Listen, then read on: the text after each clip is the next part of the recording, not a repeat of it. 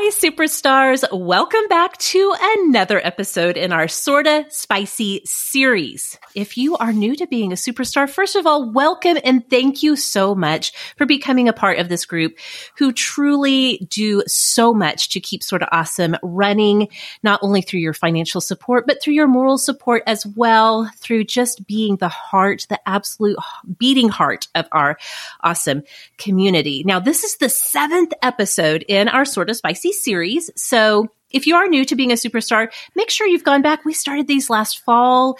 Make sure you've gone back and listened because every single episode has brought something new to discuss. I am so thrilled about this episode of Sorta Spicy because I get to chat with one of my favorite people in the world, Julie Tepperman. You know her. She is a new Sorta Awesome regular and I asked Julie if she might be interested in talking about a big part of her life that doesn't really come through when she's on the regular Sorta Awesome episodes, and that is her Jewish faith. Now, I want to clarify before I start talking to Julie, there's nothing inherently spicy about being Jewish, okay? right. I mean, there's some spicy aspects we could talk about, but in general. but um, as you're going to hear as Julie's story unfolds, Julie, of course, growing up Jewish in the United States and now living in Canada, there's an aspect to that I find to be totally fascinating to be to being a uh, religious part of a religious minority in the culture you grow up in and I think there's something also so universal about living out your faith, whatever that may look like. So, Julie, thank you, first of all, for coming and doing a Sorta Spicy episode with me. I'm so excited. Thank you for having me. I'm actually really excited to talk about this. And it, I mean, I, putting all these thoughts together, I might be a little bit all over the place, but hopefully it'll all come together in the end. It, I know it will. I absolutely do know it will. And, and you and I have kind of talked back and forth, like, what's the best way to do this? And I genuinely think if we can just kind of start at the beginning, because uh, again, obviously being a Jewish person and growing up in the United States, there is an element of like, okay, this is not, I mean, gosh, we could have a lot of discussions about whether or not this is a quote unquote Christian country, but right. there's a sort of Christian majority feel, especially depending on where you live in the United States. You yes. may experience that more than other regions. And so there's that, but then there's also being connected to the greater community within your faith. Let's just start genuinely from the beginning with where you started out in life and and how this let's just start with your childhood. How did this play out? Well perfect place to start okay so i grew up right outside of washington d.c um, but even before that i feel like especially if we're talking about the jewish picture all four of my great grandparents immigrated from Eastern Europe in the late 1800s from okay. Poland, from what is now Ukraine, from Vienna. They all moved to New York to escape pogroms. And if you don't know, because many people do not, a pogrom is an extremely violent, often deadly, always destructive anti-Jewish riot. And there were tons of them. Oh, and okay. it was the, the anti-Semitism which is like, by the way, that's an entirely other podcast. So I'm, I'm not going to get too sure, much sure, into the anti-Semitism, but um, they escaped. And there's lots of stories we could talk about. One of my great grandparents um, hid under, like inside a hay cart. They, you know, bribed people to get them out of the country. Um, oh, crazy wow. stories. All four of them separately ended up in New York. And um, my grandparents grew up and lived in New York, my parents, but my parents moved to the DC area when I was an infant. So, okay, that is how I got to DC. Um, yeah. Growing up, my family was not super religious, but what's really interesting about Judaism is you don't have to be religious to feel really Jewish. So, okay, be, which is it, it's almost counterintuitive. So I will explain. Okay, what does it mean to be Jewish? Another like six hour conversation. I will try to break down to a couple of sentences. yes. Being Jewish can mean any or all it could of these things. It's an ethnicity. It is a religion. It is peoplehood. It is culture. What it is not is a race. And we can talk more about that oh, as well. But okay. when you look at Judaism, there are, you can't trace Jews back to like really common ancestors. And this is getting real down in the weeds for a second, but there are different, like there's Ashkenazi Jews who are Jews who come usually from Eastern Europe. There are Sephardic Jews who come from Morocco and Turkey and Spain. So much to discuss there. But again, Judaism, not a race. So okay any of those other things, not a race. Okay, um, but you so wait, you said at the top of the list, did you say it's an ethnicity? Yeah. And so there's like sometimes I think we um, conflate those two terms in yes. our culture, um, yeah. especially if you are, you know, white and Caucasian. It kind of like all blends together in your mind. But so you can be ethnically, like by your DNA, you're Jewish, right? But it's yeah. not necessarily what we would consider like technically a race. Exactly. It's not okay. It, because it's because it, it's it's a this is like a I love talking about this stuff, so I'm trying yeah, to like, keep it. I'm fascinated. You like it. you could be black and Jewish. You could be white yes. and Jewish. Okay. You could be a million different things and be Jewish. So it's okay. like ethnicity and race are different things. Mm-hmm, um, mm-hmm. It's a and if anybody's interested, I can find all sorts of articles and things detailing that. Yeah. I'll send them definitely to you because I know that you're excited about this conversation. Yes, but, I love it. I love um, it. Yeah, there's there's a difference there, and so with my upbringing. Um, so my mother was brought up um, very religious orthodox which is one of the most you know observant. My dad was not. He was brought up um, reform which is what i how i practice right now which is um, actually i printed out because i was looking for a good definition. So reform judaism is the most politically progressive social justice oriented um, movements within Judaism. Okay. And they really, the movement really emphasizes personal choice in matters of ritual observance. So um, I will give you that link as well, just because it, it, really breaks down all the different movements in Judaism. Roughly awesome. 35% of Jews affiliate with the Reform movement. So okay. anyway, the, if you have somebody who is observ- uh, Orthodox and somebody who is a Reform, there's actually a movement in the middle, which is conservative Judaism. Okay. And conservative Judaism is, it's interesting. There's an enormous range of observance in there. Um, and, um, so it's sort of like the, the, I, you can't call it a happy medium, but it's sort of a midpoint between a midpoint Orthodox Judaism, where you're following all of the rules, the laws, the rituals, and Reform Judaism, where it's really personal choice. You know, the Reform movement wants you to try things. If it's not for you, it's okay. So we grew up conservative. What did that mean?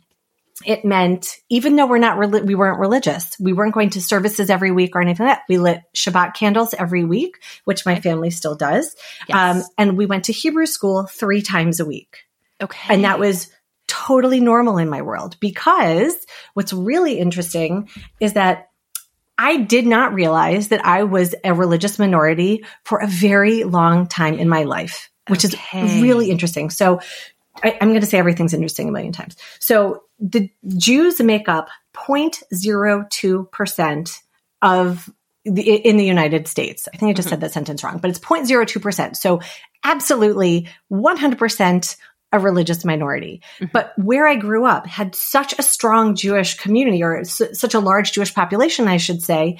Um, we were, our school system was closed for all the Jewish holidays.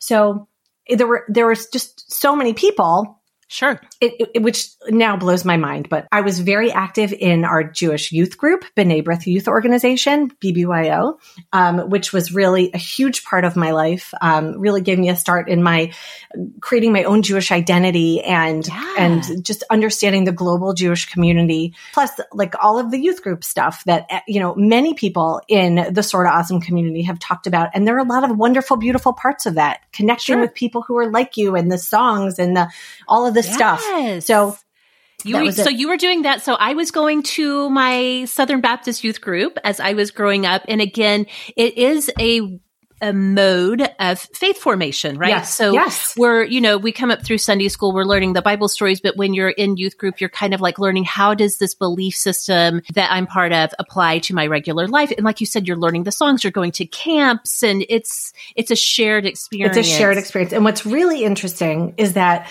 you know, for somebody like me who is growing up in a very diverse area in the United States, weirdly, I, I, didn't realize at the time how unusual this was. But if on my street, the neighbors to the left were French, one over lived literally an Indonesian princess. Across the street were African American lesbian doctors. To okay. the right were a couple from South Africa. I didn't know that this wasn't normal. This and I was- wonder why I came out with the the way I did. Expl- First of all, this explains a lot about you yeah. as a person, as so, I know you, and then also I can see how, yeah, like the just the normalization of complete diversity is something right. that you had from the from beginning. the beginning. I'm going to ask you a very quick question because I'm. I'm very fascinated about this. You said you went to Hebrew school. I did. three times a week. So do you read and write Hebrew? Is that So I can, I can. Okay. Um, Okay. Writing is harder for me because it's been a Sure. million years. Um, what's I, I can speak Hebrew. I actually I lived in Israel for a year, which I'll get to that because that was a Yeah. really formative part of all the things. But um, I I can understand it. I can speak it. It takes me a little while to get back into it because it's a use it or lose it situation. Sure, of course. But Yeah. mostly Hebrew school. Um, it was not conversational Hebrew. It was learning the prayers in Hebrew. It was understanding what the Ah, prayers okay. mean. It was reading and writing. Um, Okay. So So Hebrew school then, okay, so I was thinking language oriented, but it was mostly probably more like what we might consider Sunday school or something where you're like learning the basics, the foundations of what it means to be Jewish. that and Including build, yes, Including Hebrew um, as a spoken language, but then also just like the entire the cultural formation. absolutely, absolutely. Okay, got it. Got Yeah. it. Got it. Okay. Um, so I really, I, I didn't feel other. I felt it, it felt totally normal. And what I didn't realize at the time was that for me, BBYO and other like Jewish youth youth group types of things was a lot of fun. I didn't understand what it would have been like to be like most of the participants in in these summer programs in these international conventions most of them did not come from areas where they you know it was totally normal to be jewish and for them this was the only time that they felt normal and it's really interesting and I'll, I'll talk about this a little bit more later but I, I just i had no idea it was just it was really it was a gift it was a gift and it created a comfort in in myself that many of my friends growing up in tiny Jewish communities, like the one where my children are being raised, they didn't have. So very Jewish growing up, very culturally Jewish, not super religious. Um, and then I went to university. Um, we have not discussed this. I joined a sorority. I was, I, I know that face. I was I never knew. deep, deep, Meg, into Greek life. So um, I'm an Alpha Chi Omega. I, I cannot believe we've never talked wait, about this. wait. Well, this gets better because you're gonna you're gonna die. I was not. I don't talk about this too often, but it's the superstars. I was not just president of the Panhellenic Association. I became president of the Northeastern Panhellenic Conference, which is a Oh quarter of the oh country. gosh. I took Greek life very seriously. Oh my gosh. Okay. We're going to have to shuffle that conversation over to Right. Voxer because I have follow up questions. There's so I much. never knew that There- until right. this moment. There's so much. And it's funny because you see certain themes through my life. Part of what I loved about Greek life was the community building and Yes. the philanthropy. I loved Yes. the philanthropy aspect. I love Right. so that comes when we, comes in again when we get to my professional stuff. So Yeah. when I was graduating from university, um, I had two serious options on my plate. One was to be a traveling leadership consultant for AXO. Mhm. One was to go volunteer in Israel for a year. My parents were horrified that I would even seriously consider working for my sorority. And they were like, "We think you should go go to Israel. They'd never been to Israel. They were like, just no, you've had enough of Greek life. Like, go, Yes. go. Yeah. And I was like, all right, I guess I don't, you know, because my plan was to take a year or two off and go back to grad school um, because I wanted to to ultimately work in campus activities, student life, something like that, which Yeah. I, I still would have loved, but I, I landed in the right place. So I go to Israel through this program, which, you know, I'm happy to answer questions, but we don't need to take the time now, and had an incredible experience. I didn't know anybody. I had never done anything like it. Um, it was my second time going to Israel. I had gone once in high school with this youth group. Mhm. Um, but I was living in Israel. I was in Ulpan. I was learning Hebrew. I was not a tourist. I was Yes. living in an apartment with a group of other women. I was teaching English in schools. I was working on a kibbutz doing agricultural work. There was a week that I was the omelet cook for the farm workers. It was a wonderful, crazy, crazy experience. Yeah. And it, in this is the kind of thing that we say it, this only happens in the Jewish world. It's Jewish geography. I'm walking down the street. I randomly run into somebody I haven't seen since my BBO summer programs. And she's working at UMass Amherst at Hillel, which is many, many, many universities have them. It's sort of the um, foundation for Jewish life on campus. Sure. and okay. she's like, "Oh, I'm I'm working for Hillel. You would love it." And I was like, "Oh yeah, great see you. Bye." And. I'm, you know, I'm asleep on a couch taking a nap. Um, a week and a half later, and I get a call from someone that I, you know, I'm the rabbi at UMass Amherst Hillel. I hear you might be interested in a job. Oh. I was like, I mean, okay, I guess if I'm living in Israel for a year, not knowing anyone, I can certainly handle Western Massachusetts. Absolutely, so, yeah took the job, went to UMass for a year, and through UMass, I actually had what was truly one of the most formative experiences for me in, in terms of my my career path and my, my, personal identity. So we took a group of college students to Israel, um, like it was like a winter break trip, and I was helping to facilitate like 30 undergraduates everybody find their own connection point in Israel. So I want to talk about Israel for a second. The yes. crazy thing about Israel as a Jew is that everybody, not everybody, but most everybody you meet, especially we're talking, you know, 20 plus years ago, um, everybody's Jewish. The garbage man is Jewish. The person bagging the groceries is Jewish. The bank teller is Jewish. That is not real life here. Right. In the States. It is, yeah. it is just not. And it is you know, some people found their aha moment religiously at the Western Wall. Some people found it walking down the street and being hit with emotion, realizing that their grandparents or, you know, some of them never would have been able to have this moment of being yes. in a Jewish homeland. Um, mm-hmm. Um, it was just, and I had this moment where I was like, oh my God, this is what I am meant to do. This is, I, I want to be part of other people connecting to their Jewish identity. So, right so much for student life. Applied um, to University of Michigan, where I got my master's of social work and Jewish communal leadership. So I knew that I wanted to just work in the larger Jewish community. Um, ah. I then I, I uh, fast forward two years. I as I started as an intern, but stayed as a professional where I am now at the Jewish Federation of Metropolitan Detroit. Okay, let's talk about what a federation is for a second. Okay, best way to explain it: it's a Jewish united way. It's the best way. okay. way. So that totally makes sense. Yeah. We raise in Detroit um, roughly $34 million annually, and it gets distributed um, to 17 organizations locally and then um, a number of organizations in Israel and overseas. And so, so, are all of those organizations Jewish or Jewish adjacent in some way? So they're all Jewish, but you don't have to be Jewish to utilize most of the services. So okay. there's one organization called JVS. It used to be Jewish Vocational Services, and sure. it, it's a Jewish organization, but they provide provide you know all sorts of different employment it's a huge organization. They do incredible work, but um, they create programs for people with special needs to g- gain skills, getting women back to work, all sorts of different things. All ha- and actually separately and really beautifully, they do adult daycare for older adults with dementia and Alzheimer's, which is like yes. amazing, amazing yeah. stuff.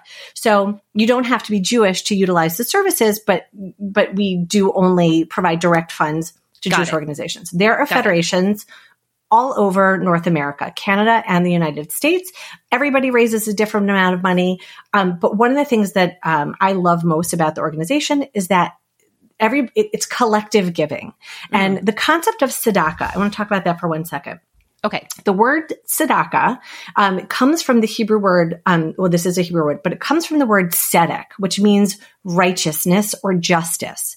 Mm. People use the word tzedakah it's it's giving charity but okay. if you look at what the root is it is it is providing justice for people who ah. cannot do yes. or have or whatever so mm-hmm. so philanthropy and the concept of of giving is is really one of i don't want to say core tenet because that makes it seem like there's a like you know here's the list of what you do to be jewish it is a very jewish value okay and um so there's a huge culture of giving uh, and, and, not just to federation like to tons of organizations. Interestingly when somebody dies in the jewish uh, culture um, you, you don't send flowers usually. You don't you, you make a donation in their honor. Ah, and yes. you if you if you look at a jewish person's obituary it will uh-huh. often say, you know, it'll list two or three places that were meaningful, not often not Jewish organizations, but places that were meaningful to the person or the family of the person who passed away. So right. it's just a really important culture. So, or part of the culture. So for me, yeah. um, and I've had many different jobs within the Federation. It has been a real gift and joy to be part of something that directly impacts so many people. And it, yes. it's just, I, am I feel so lucky and it's a cliche. I, I really feel so blessed to be able to do what I do. So yes. I have been there for a very, very, very long time. Interestingly, one of the best parts about my time there is I have had extraordinary travel experiences. Yes. I have been to Israel over 25 times for work.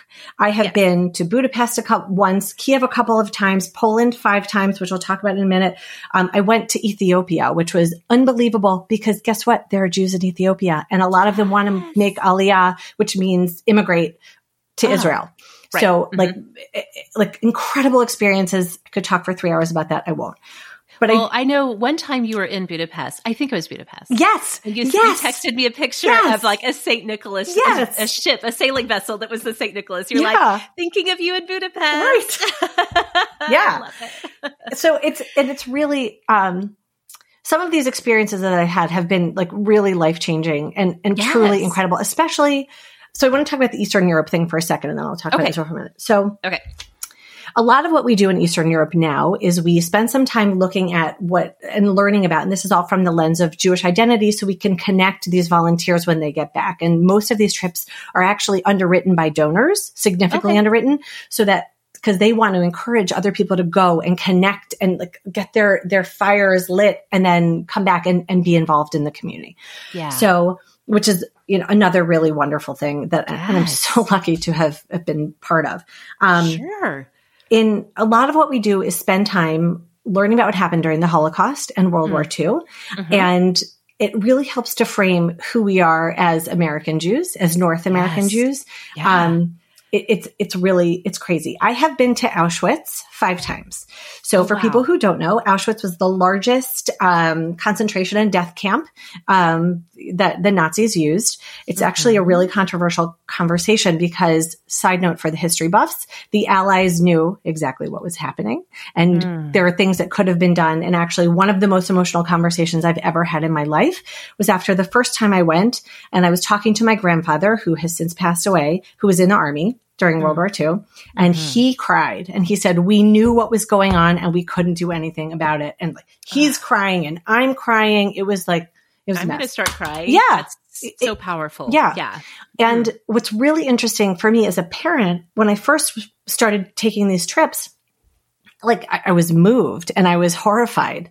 And there's so much to talk about there. But as a parent, it broke me because you hear about these things and you think about like some people have read the books in the movie Sophie's Choice. Like it was a real Yeah. thing. It was a real thing. And also, Yes. you might want to cut this part out, but in my mind, the Holocaust happened in black and white Of course. Yeah. And- yeah. yeah. it was like it had to be so long ago. It was almost it had to be fiction because how could it have happened? Okay, Right. obviously it did happen. Twelve million people died. Six million of them were Jews, and it- is and it, you know genocides continue to happen all over the world.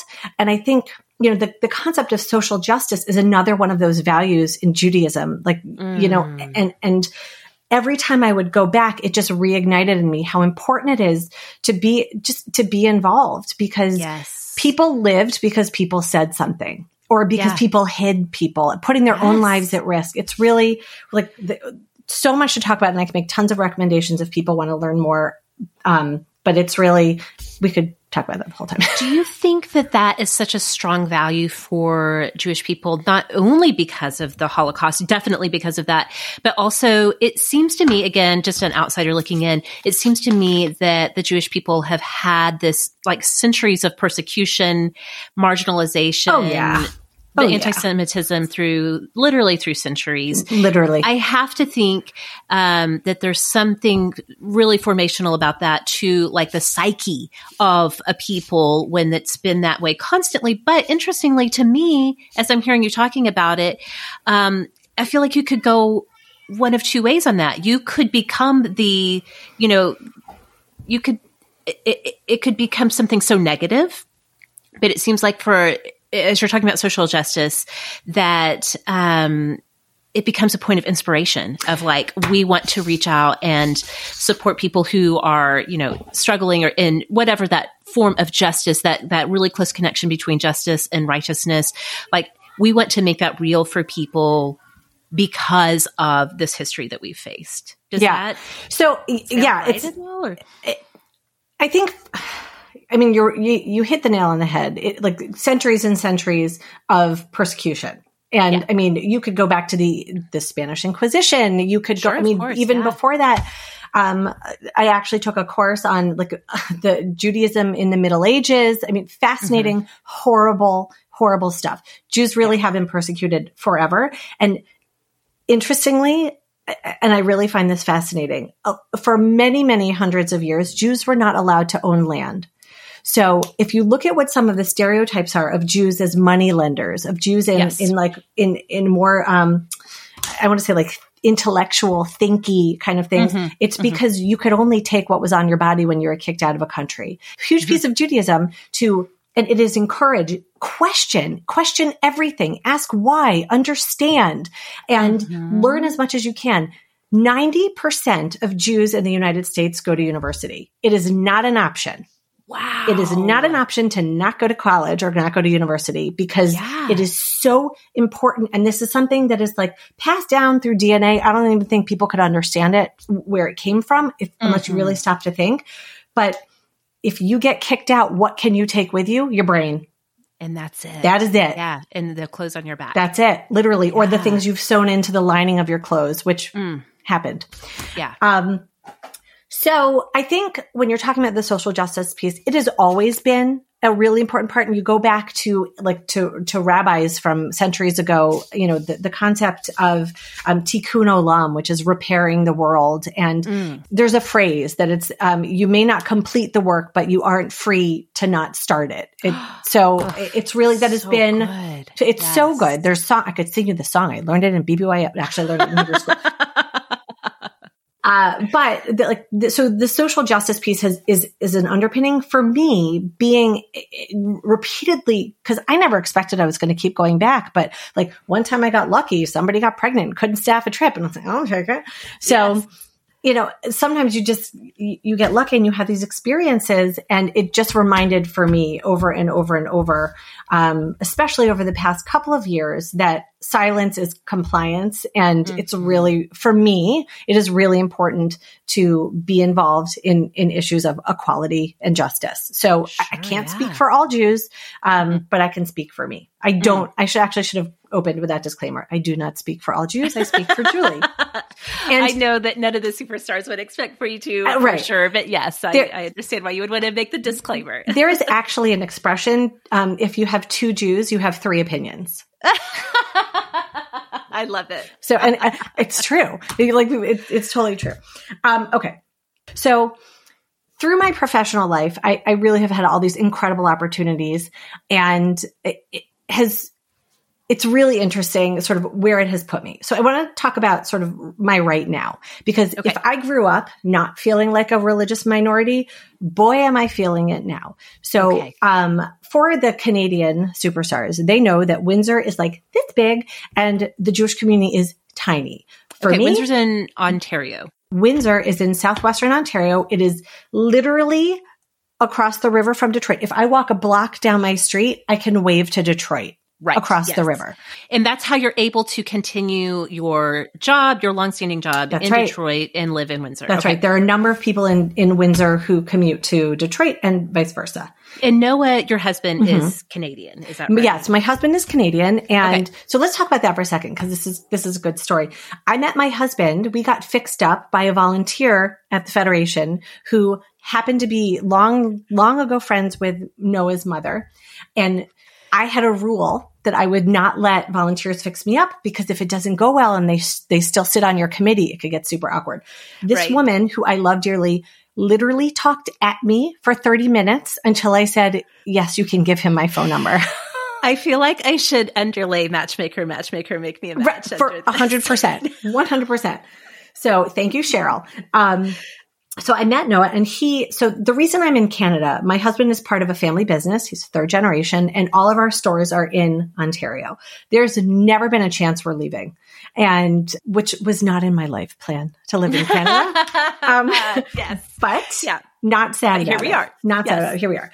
So Windsor has somewhere, okay, the Detroit Jewish community, just for a point of reference, has somewhere between 72,000 and 78,000 Jews and people who live in Jewish households. It's an important distinction because there are a lot of intermarried families who are choosing to raise children or the spouses are, they, they are, you know, essentially Jewish, but are not converting. And that's totally cool.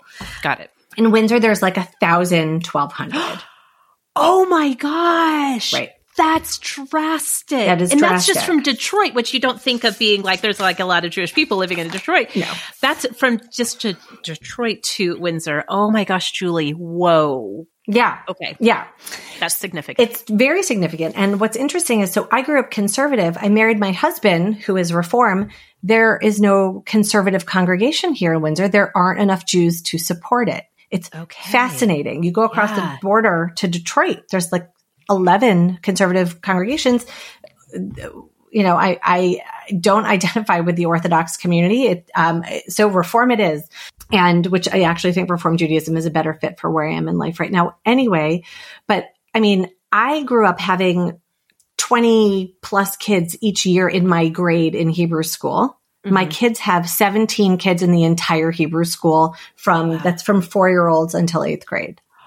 Oh my gosh. I am going to have to work really hard to make sure that my kids have Jewish experiences. They will be Yes. going to Jew, they are going this summer to Jewish camps, which is really important because for me, who also went to Jewish camps, that's where I got the joy in Judaism. That Yes. is where like, just, it's not, and it's funny, you say Jewish camp. It's not like everything is Jewish. It's just Sure. camp with other Jews. yeah, and- exactly. And again, like growing up, I didn't need it the same way. My kids will. It's so interesting because, like you were saying, you went to camp with kids who were like, okay, now I finally get to be around other kids who are like me. We have the same culture, but it was just regular life for you. Now your kids are the ones. my kids get to be the other. Yay. Which I'm going to talk about because my kids are usually um, the only Jews in their class.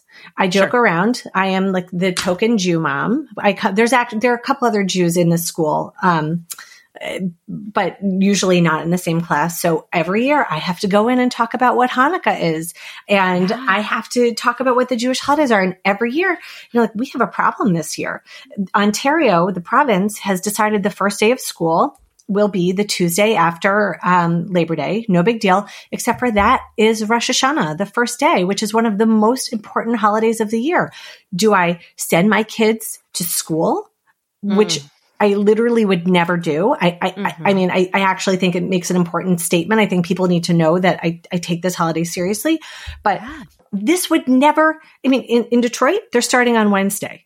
Mm. And part of this is just such a tiny religious minority, and people are trying to get it changed. Who knows if it will or not? But um, it- it- my kids are are having. It's just going to be totally different for them, and things that I really took for granted. You know, like all my friends had Friday night Shabbat dinners with their family. None of my friends here do, and I have to Mhm. decide: do I want my kids to be able to hang out with their friends on Fridays, and and or do I want to continue this tradition? Um, Yes. It, it's really, you know, and again, this is again being the minority. I, I really do feel different living here in Canada.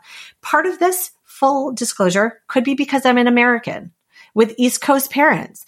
But Yeah. there are a lot of things about me that are total stereotypes. Total stereotypes. I am loud. I talk fast. I'm like a Seinfeld episode unto myself sometimes. I mean, I, you, you and I have talked about this. This is true, by the way, about Jews. We it, we layer conversation. Yes. We, as a, as a general, we do not see it as interrupting. If it is Right. an excited interjection and your sentence makes my sentence better, and I can, it's building, Yes. and that's not done here. And it's a very Jewish, it's also an East Coast thing, but it's a very Sure. Jewish thing to do. And I'm Yes. expressive and I'm loud and I hit, I hug people and I kiss people and I touch people. And again, this is like all the people I work with. This is totally normal. But I'm here in Canada, in in Windsor, and I'm like this. No. Okay. Hi. How are you? So I, I, I think there are two things going on, but I it's really interesting because um, and we've talked about this a lot, you know, in, in multiple areas of Sorta Awesome. My friend group here in Windsor, I struggle because Sure. I am not like everybody else. I'm I'm just not, and part of it is my upbringing because when I am with other Jewish people, often there is just an ease. We come from a common background. We get the context. It doesn't mean I haven't made wonderful friends because I have, but Mhm. it's not as easy.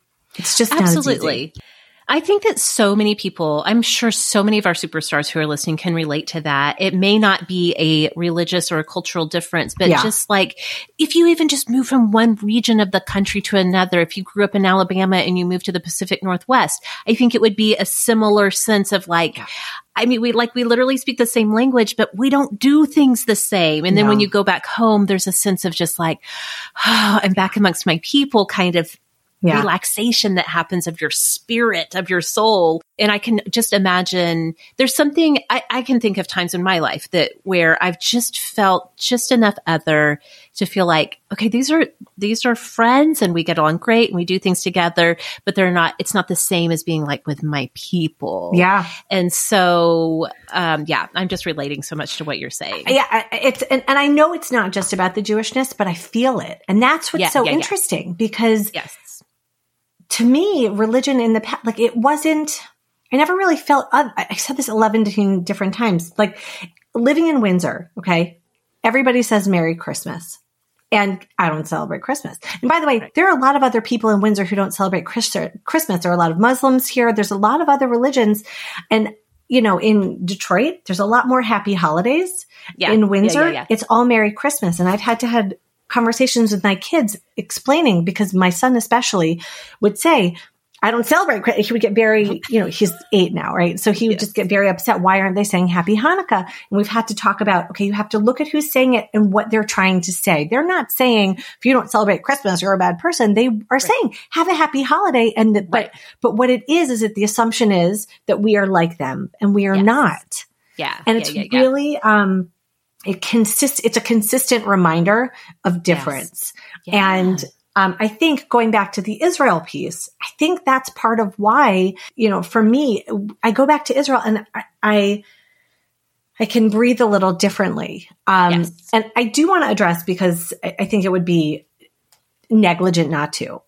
You know, the political situation in Israel, I got real strong opinions about it. Sure. Um, I'm really glad the current government or the the previous government who was in Bibi's government for I think 12 years was I totally disagree with so many different things. Mm-hmm. But what's really challenging for me and you and I have talked a little bit about this is that yeah. it is it's so complicated and it's so yeah. complex and the media does a terrible terrible job of representing both sides. Absolutely. and what people don't see are the wonderful things that happen and the fact that an israeli arab a christian arab is in the political party that is running israel right now.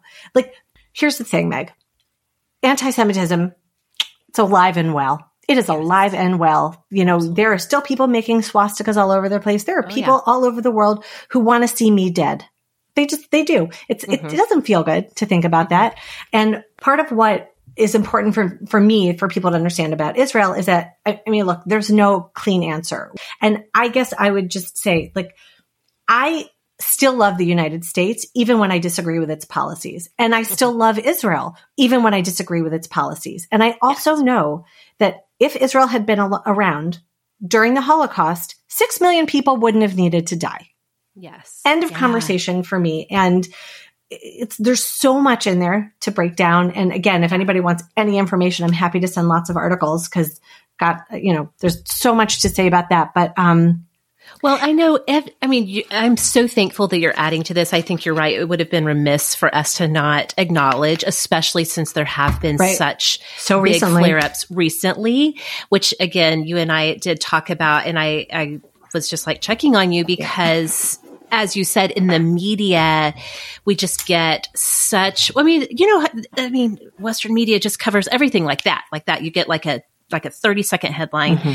but to dig into the geopolitics of it, the history is so complex. Every person that I know, and most of them are Christian, who have traveled specifically to Israel to, and have um, actually been in like the Gaza Strip and just like meeting with people, definitely Jewish people, Israelis, and meeting with Palestinians. Every person I know that's traveled there has said it's so complicated. I mm-hmm. can't even mm-hmm. wrap my mind around mm-hmm. it. And there's real people, real human beings mm-hmm. who are living out the consequences of these, you know, massive geopolitical decisions some, I mean, generations later living mm-hmm. out the consequences of it. And so, I'm so glad that you spoke yeah. to it for, and I think that you, you, make another great point. Many Americans in 2021 can say, this country is great in a lot of ways, but we, we got a lot of problems. And I can be happy to be an American and have a complicated relationship with this country. And I love that you're kind of making that correlation to be like, I'm a Jewish person. I've been to Israel many times. I love the country, but it's complicated. Yeah. And it was also interesting. That I have two specific thoughts about this, so I don't want to forget to say them people hold me responsible for what's happening in Israel. Mm, and mm, um, yeah. it is the past with the, with the, past situation. All of my Jewish friends felt the same way. They felt like it was being so negatively portrayed. They couldn't even defend themselves. They couldn't defend. Right. And we were, and like I, Julie, was being held responsible for decisions that Bibi Netanyahu is making, even if I don't agree with them. And people are coming at us. And the thing is, again, there are all sorts of things that happen that people don't know about. And mm. I think I shared this with you, but um, a number of years ago, when everything you know was happening with Syria and Lebanon, they were sneaking people across the border from Lebanon into Israel to receive medical care, totally under the radar. People who were absolutely not Jewish, and it mm-hmm. didn't matter. You know, mm-hmm. you hear stories all the time of is, of Palestinians getting treatment in Israeli medical facilities because it doesn't matter. But that's not the story that's being told. Again, Israel is not in the right in a lot of places here in a lot of a lot of ways but there are mm-hmm. a lot of things that israel as a country and and jewishly is doing right um mm-hmm. so I, but i would i would still say when i go to israel like i'm not different right and that yeah. feels good the, the, that, those are my, my thoughts on Israel. You wanted to talk about that? There you go. You got a whole lot of that. um, it's funny because I don't think about being Jewish frequently at all, at right. all because it yes. just it, it is so much a part of who I am and how I function. It is yes. like almost it's not even worth thinking about because it's just part of it. Right. But you know, then when I have the opportunity to take a step back, I realize how much of my life is saturated yeah. in in Judaism and with Jewish values. And you know, I'm constantly, you know, I, I love to to well, not right now. Right now, as you know, I read trash. Love that. But I mean, one of our many shared. That's uh, right. That's right. I don't want anything that you're remembering that text that I sent you. Like yes. that that with COVID, all I you know, I wasn't marking by Netflix shows. It was how many series I was was speed reading to get to the happy endings. Yes, exactly. happy endings. Yes, um, yes. But in general, I love to read a lot. I love to learn a lot. And, you know, I have participated in programs where I can because part of the challenge about being of being Jewish. There's so much. There's so yeah. much to learn. There's yes. so much to know. You know, when you talk about the history, and this actually connects going back to Israel, that when you're in Jerusalem and you are going to the the Church of the Holy Sepulchre and learning yes. about, you know, and learning yeah. about Jesus and how yeah. how does that fit in historically and you all these things and there's the Greek Orthodox Church and there's the this and there's the that there's so much um, yes. and this is a very Jewish thing I need to learn I need to I need to read mm. I need to mm. understand I need to right. argue about it right that's another yes. totally true stereotype by the way we like is but it seems like, and it's another thing that's so culturally embedded. Mm-hmm. What I understand from you and, mm-hmm. and, from what other I've heard other Jewish people say is the arguing is not like confrontation. No. It's it's actually a again a mode of communication where you are seeking to understand better and to make your understanding better known. But mm-hmm. it's not about like a conquering and conversation no. kind of thing. No, so, it's yeah. it's really so. One of my uh, in, in high school, two of my best friends, one was Jewish, one is Greek Orthodox. We are convinced that Jews, Greeks, Italians, anybody like Middle Eastern, Mediterranean, we are all the same people, and it's oh, like yeah. it's like the hands and the talking uh-huh. and the uh-huh. loudness, and it's because like who wants a boring conversation? I want some passion in what I'm talking about, and that's that's, I mean, I think there is a real stereotype there and it's 100% true.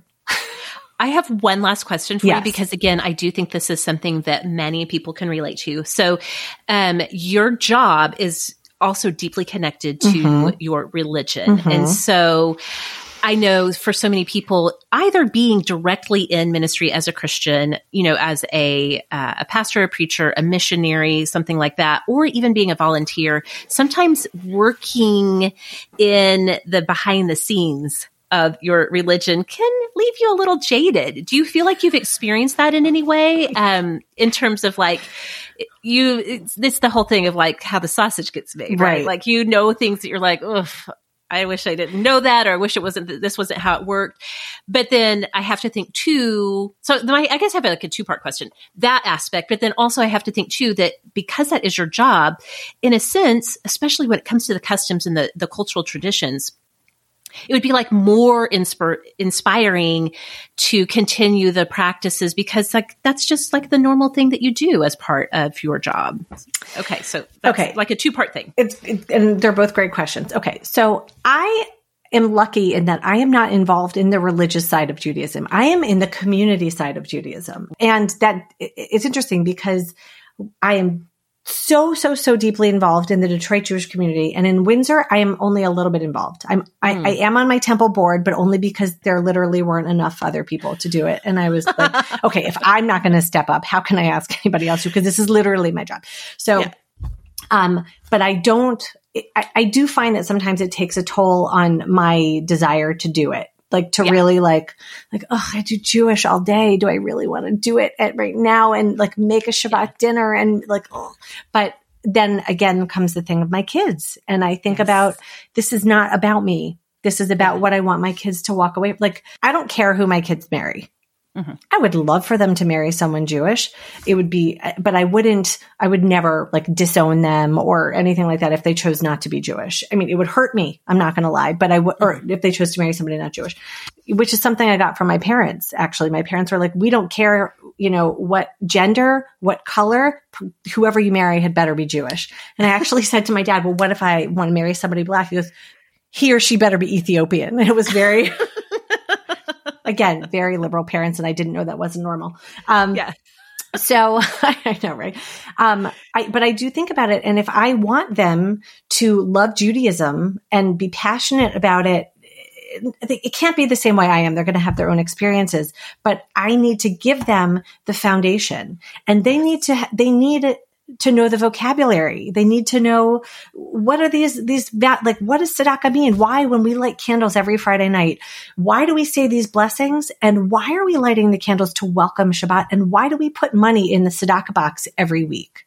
Why do we mm-hmm. do that? Where does it go? You know, when we're celebrating Hanukkah, okay, Hanukkah has been a totally commercialized holiday. If you look at what Hanukkah is, it's literally nothing about presents at all. It's just that it, Christmas impacted it. So Yeah. how do you make sure that people, the kids understand what Hanukkah is about Mhm. while still, yes, of course, letting them have presents because that would just be mean. So it, it, in a way, it doesn't matter what I want or what my Mhm. exhaustion level with the Jewish community is. It, it doesn't Yes. matter. I need to pull together and provide it for my kids. And luckily, my husband, Noah, you know, he is also in his own way, he's very involved in Canada, in the actually in the, the bigger Canadian Jewish picture. Um, and so it, this is something that's really important for him as well. So between the two of us, we pull it off. Yes. Yeah, that makes sense. That totally makes sense. yeah. I think that was, those were the main points that I wanted to hit in this conversation. This was so revealing and so informative, but you did such a great job of telling it in such a fascinating way. I do feel like I have follow up questions just off mic for later. I will answer anything. And what's funny is that I feel like we, like, if people could have seen us and seen my giant hand gestures the entire time, again, like all the stereotypes, here I am.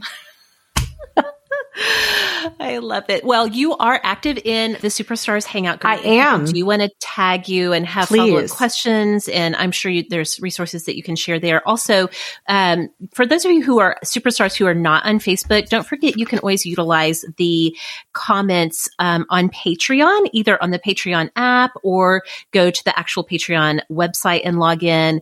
Um, we do have comments on any post that goes up over there so that you can um, chime in. We don't want to be uh, so exclusive that we exclude our non Facebooking superstars because we do have a good handful of those for sure. So, Julie, thank you so much for your time today. Thank you for having me. So great to hear.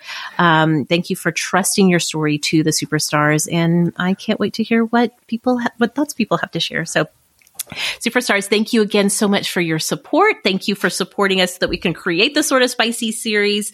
Thank you for listening, and we'll see y'all next time.